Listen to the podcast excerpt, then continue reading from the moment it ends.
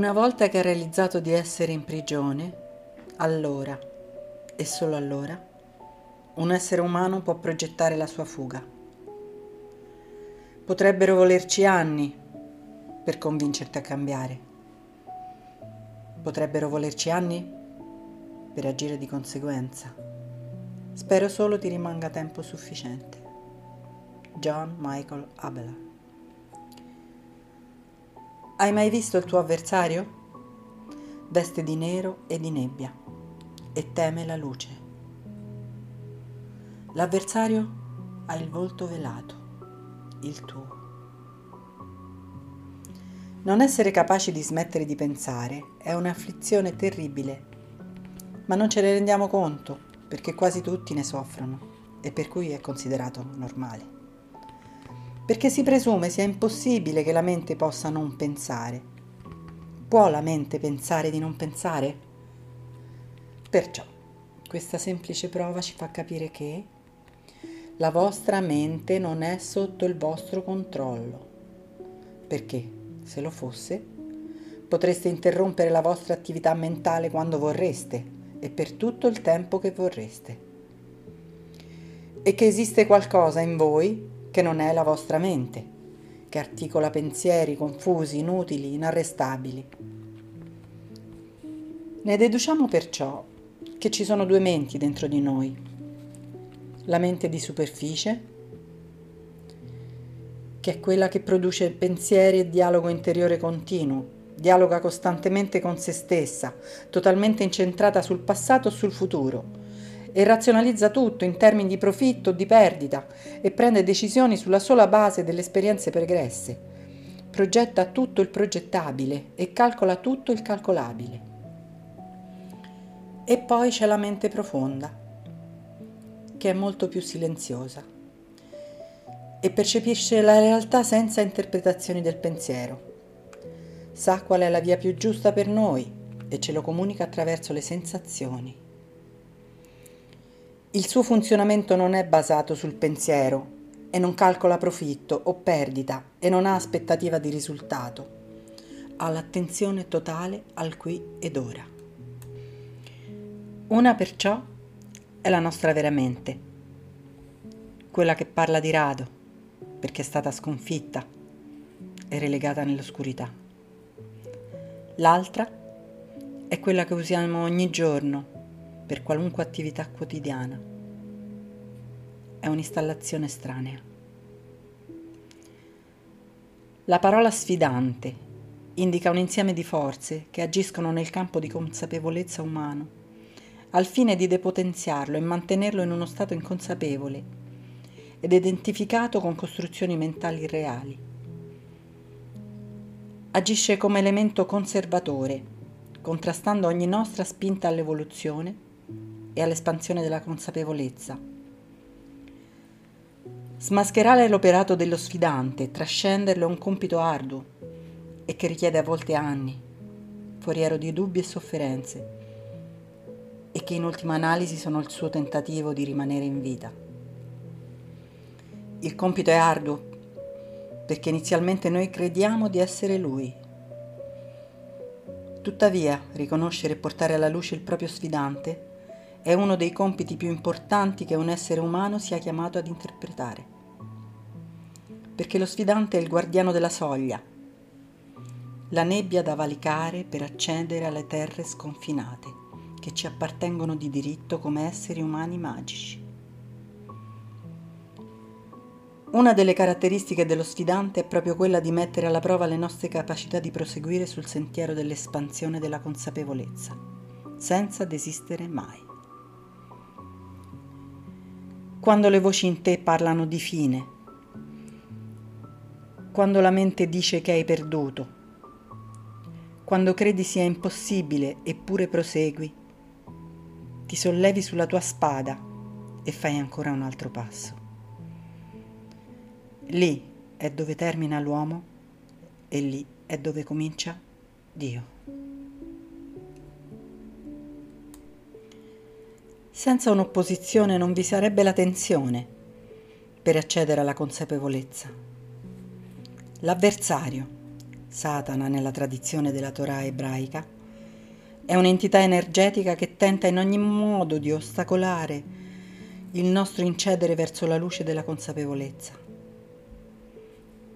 Don Miguel Ruiz, sciamano della tradizione tolteca mesoamericana, indica lo sfidante con il nome di parassita. Queste sono le sue parole. Nella mente crediamo il giudice, una parte di noi che giudica costantemente tutto ciò che facciamo o non facciamo, tutte le emozioni che proviamo o non proviamo. Normalmente il giudice ci trova colpevoli e pensiamo di doverci punire. La parte della mente che riceve il giudizio e sente il bisogno della punizione è la vittima. Il giudice e la vittima reggono la loro esistenza sul nostro sistema di credenze cioè su ciò che crediamo e su ciò che non crediamo. Un sistema che è stato instillato nella nostra mente fin da bambini, quando credevamo a tutto ciò che gli adulti ci dicevano. I toltechi chiamavano questo meccanismo giudice vittima, sistema di credenze, con il nome di parassita. La mente umana è malata a causa di un parassita che le ruba l'energia vitale e la gioia e il parassita si trasmette come un virus, dai nonni ai genitori, per arrivare fino a noi, che a nostra volta lo passiamo ai nostri figli. Ed il suo cibo sono le emozioni negative che provengono dalla paura. Il parassita è un essere costituito di energia emozionale e si tratta di un essere vivo. Sopravvive alle emozioni negative e si nutre di sofferenza. Il parassita è un'entità energetica che vive e si alimenta alle spese di un'altra senza dare nessuna cosa in cambio. Coloro che accettano la sfida sul percorso di consapevolezza sono chiamati guerrieri e guerriero è chi si ribella all'invasione del parassita. Possiamo vincere o perdere ma non avremmo ceduto senza combattere. Come riconosciamo l'operato dello sfidante nella nostra vita e le conseguenze del suo operato e delle sue azioni di disturbo?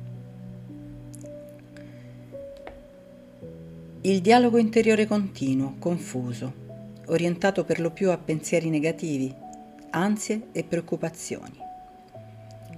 L'abitudine al giudizio verso gli altri e verso se stessi, e alla quantificazione di ogni cosa.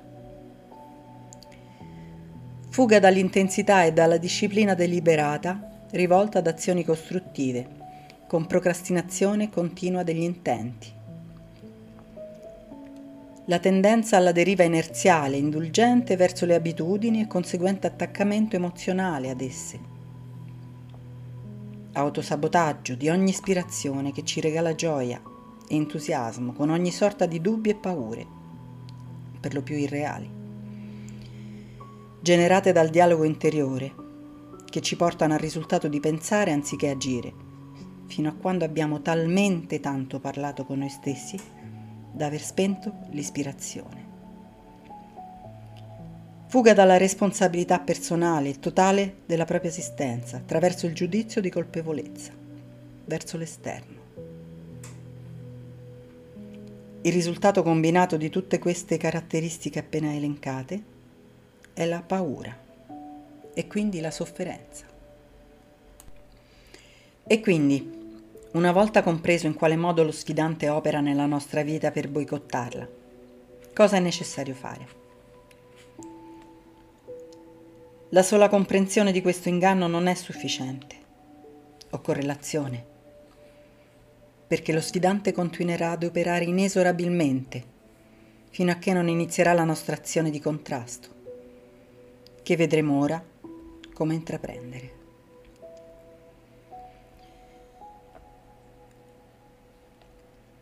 Sono necessarie azioni per raccogliere e liberare una quantità di energia tale da innescare la consapevolezza e restringere al minimo fino ad interromperle le perdite energetiche provocate dall'operato dello sfidante.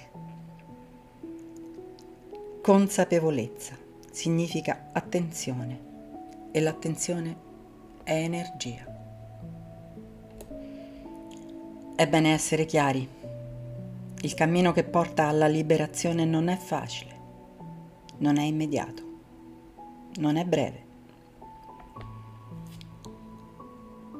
Brevi intervalli emozionali di connessione con i mondi superiori di coscienza non sono indicatori di un cambiamento, ma solo di un occultamento dello sfidante, in un momento in cui la nostra energia si è elevata in qualche modo. La saggezza non arriva in regalo, ma deve essere perseguita, rincorsa, conquistata. Quali armi abbiamo, quindi, per contrastare l'operato dello sfidante? Queste armi sono sensazioni o gesti che abitualmente non facciamo ed è per questo che sono così indigeste allo sfidante, perché non è in grado di arrestarne gli effetti positivi, effetti che sono cumulativi se le nostre pratiche resistono che sfoceranno su un accrescimento di energia e consapevolezza tali da darci finalmente la forza di ingaggiare il solo, unico confronto che ci aspetta e dal quale tutti un giorno dovremo per forza passare. Il varco del deserto. La prima arma a nostra disposizione, un'autentica stangata alla perpetuazione dello sfidante all'interno del nostro campo di consapevolezza, pur essendo la più accessibile dal punto di vista della comprensione mentale e dei suoi indiscutibili benefici. È già essa stessa quella che causa la resa del 98% dei presunti aspiranti alla costruzione di una vita migliore per se stessi. Naturalmente è lo sfidante che si arrende a se stesso l'essere umano evita di brandire quest'arma e finisce addirittura in certi casi per rivoltarglisi contro. E se l'essere umano non brandisce quest'arma, non avrà nemmeno accesso alle successive, perché le altre armi richiedono molta padronanza, di un certo livello di questo primo stato interiore, per poter liberare nel tempo i loro benefici in maniera esponenziale. Di che cosa parliamo? dello stato d'animo interiore della disciplina. Molti associano la disciplina ad un regime coatto, obbligato, ad una forzatura interiore, quando invece la disciplina non ha nulla a che vedere con tutto questo. La disciplina che si intende qui è un modo di essere fondato su tre elementi base. Decidere consapevolmente le proprie azioni, agire senza aspettative. E accogliere in serenità qualsiasi risultato. Ma cosa significa decidere consapevolmente le proprie azioni? In generale gli esseri umani fanno esattamente il contrario decidono le loro azioni in conseguenza di qualche cosa e agiscono con ogni sorta di aspettativa nei riguardi di se stessi e degli altri esseri umani. E dato che spesso il risultato delle loro azioni è molto ma molto differente da come se lo aspettavano, non lo accolgono mai in serenità. Ma con risentimento, rammarico e riluttanza. Naturalmente ciascuno di questi comportamenti è un'eredità indotta in loro da un dominio dello sfidante, che si perpetua da millenni. La disciplina invece viene intesa come unione di questi tre elementi, cioè decidere consapevolmente le proprie azioni, agire senza aspettative ed accogliere in serenità qualsiasi risultato, che genera un'onda energetica di emozioni positive completamente antitetiche a quelle di cui lo sfidante si alimenta.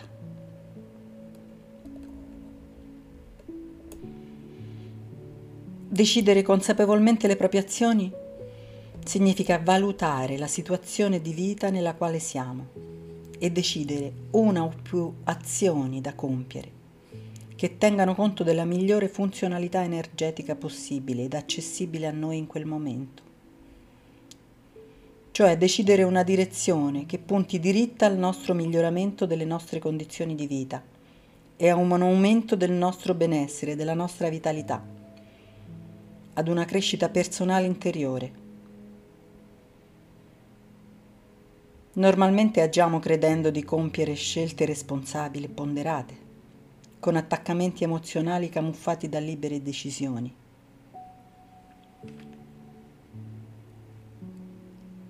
E cosa significa agire senza aspettative? Significa impedire allo sfidante di generare spirali di depotenziamento, basate sul giudizio illusorio delle condizioni intorno alla nostra azione. Non è affatto facile ma se anche per una sola azione noi riuscissimo a derogare il nostro meglio, a prescindere da ogni aspettativa di guadagno o perdita, di approvazione o di condanna, di applauso o di disprezzo, potremo stupirci della grande quantità di cose meravigliose che siamo in grado di creare. Accogliere con serenità qualsiasi risultato significa renderci conto che questo non rientra nel dominio delle decisioni di un essere umano, ma è di pertinenza di forze superiori. I risultati potranno giungere dopo molto tempo e potranno essere totalmente diversi da quelli che volevamo. Accettare con serenità questa verità è intollerabile allo sfidante, che tenderà a contrastare in ogni modo questa emanazione basta non cadere nella sua trappola e lasciare andare. E così lo sfidante comincerà a perdere energia, perché la nostra consapevolezza destata non crederà più alle sue valutazioni di giudizio negativo, che tenterà di inserire nella nostra mente di superficie. Ma la cosa più importante è il mantenimento della disciplina nel tempo tutto il tempo che occorrerà per manifestare e dispiegare i suoi benefici effetti. Il vero potere scaturisce da questa disciplina. La terza arma in nostro possesso, una volta che siamo riusciti attraverso la disciplina a far riemergere la mente profonda, è il silenzio interiore. Quello stato di pace in cui qualsiasi tentativo innescato dallo sfidante scompare letteralmente perché è riassorbito dal fuoco dell'attenzione. È uno stato di estrema vigilanza che si innesca in assenza di pensieri articolati in forma di parole o immagini sequenziali e associative. Uno stato in cui la mente di superficie è di fatto scollegata dalla percezione del proprio esistere. Il silenzio interiore non può essere spiegato a parole, è necessario agire. L'espansione dello spazio percettivo del silenzio interiore è stato da sempre l'obiettivo di tutte le tradizioni di ricerca della consapevolezza, insegnandoci un gran numero di procedimenti per raggiungerlo e radicarlo. A noi non resta che trovare e vivere le pratiche che più vibrano con la nostra unicità. Dobbiamo sapere che cadremo più e più volte ma dobbiamo essere consapevoli che una volta iniziato il processo è inarrestabile. James Allen scrive Nell'oceano della vita, le isole della benedizione sono la terra serena e soleggiata dei tuoi ideali, che attende il tuo arrivo. Mantieni saldamente la tua mano sul timone del pensiero. Nella nave della tua anima giace disteso il capitano comandante. Sta dormendo. Sveglialo. L'autocontrollo è la forza. Il retto pensiero è la padronanza. La quiete è il potere. Pronuncia nel profondo del tuo cuore pace sii quieto. Gli strumenti a nostra disposizione sono quindi le quattro facce della piramide della riconquista. Sono la disciplina, la non espressione reattiva delle emozioni negative, la riemersione della mente profonda e il silenzio interiore. Sono strumenti che agiscono in parallelo sostenendosi e alimentandosi l'un l'altro verso la cima. La nostra piramide della riconquista sta agendo, nonostante le nostre battaglie perdute. E continuando a praticare, a edificare, a sostituire, un giorno, così, semplicemente, l'attacco dello sfidante verrà respinto sul nascere, fino a scomparire e riconosceremo con ironia e tranquillità la struttura irreale a cui davamo il nostro consenso per mantenerla in essere. E la lasceremo andare, così, in uno schiocco di dita. Di che cosa parliamo? Di tutte le strutture di pensiero emozionali che nella nostra esistenza hanno generato attaccamento emozionale al loro soddisfacimento. Fumo, alcol, sesso, cibo, lavoro, shopping, persino lo shopping. Dovremmo privarcene? Nemmeno per sogno. Una privazione forzata è dannosa e non ha alcuna utilità. Dobbiamo trascenderla. Dobbiamo staccarla dal dominio dello sfidante attraverso il distacco illuminandola sotto il fuoco della sua consapevolezza. Sviluppiamo e alimentiamo il più possibile in noi stessi la percezione del sottile equilibrio tra il trattenersi e il reprimersi. Dobbiamo cioè osservare il nostro comportamento e avvolgere nel silenzio interiore anche l'azione che compiamo come risultato di una tossicodipendenza emozionale diventando estremamente consapevoli e dunque osservare senza giudizio e con la totale nostra attenzione ciò che stiamo facendo, o meglio, che siamo in qualche modo costretti a fare. Osserviamo gli effetti sul nostro corpo e sulle nostre emozioni a seguire e scopriremo molte cose. Scopriremo ad esempio che non riusciamo ad interromperci nel fare quello che stiamo facendo, anche se ne percepiamo il danno che stiamo provocando. Questa osservazione spesso porta ad un improvviso lampo di comprensione che mette allo scoperto lo sfidante e che può cambiare il corso di una vita intera.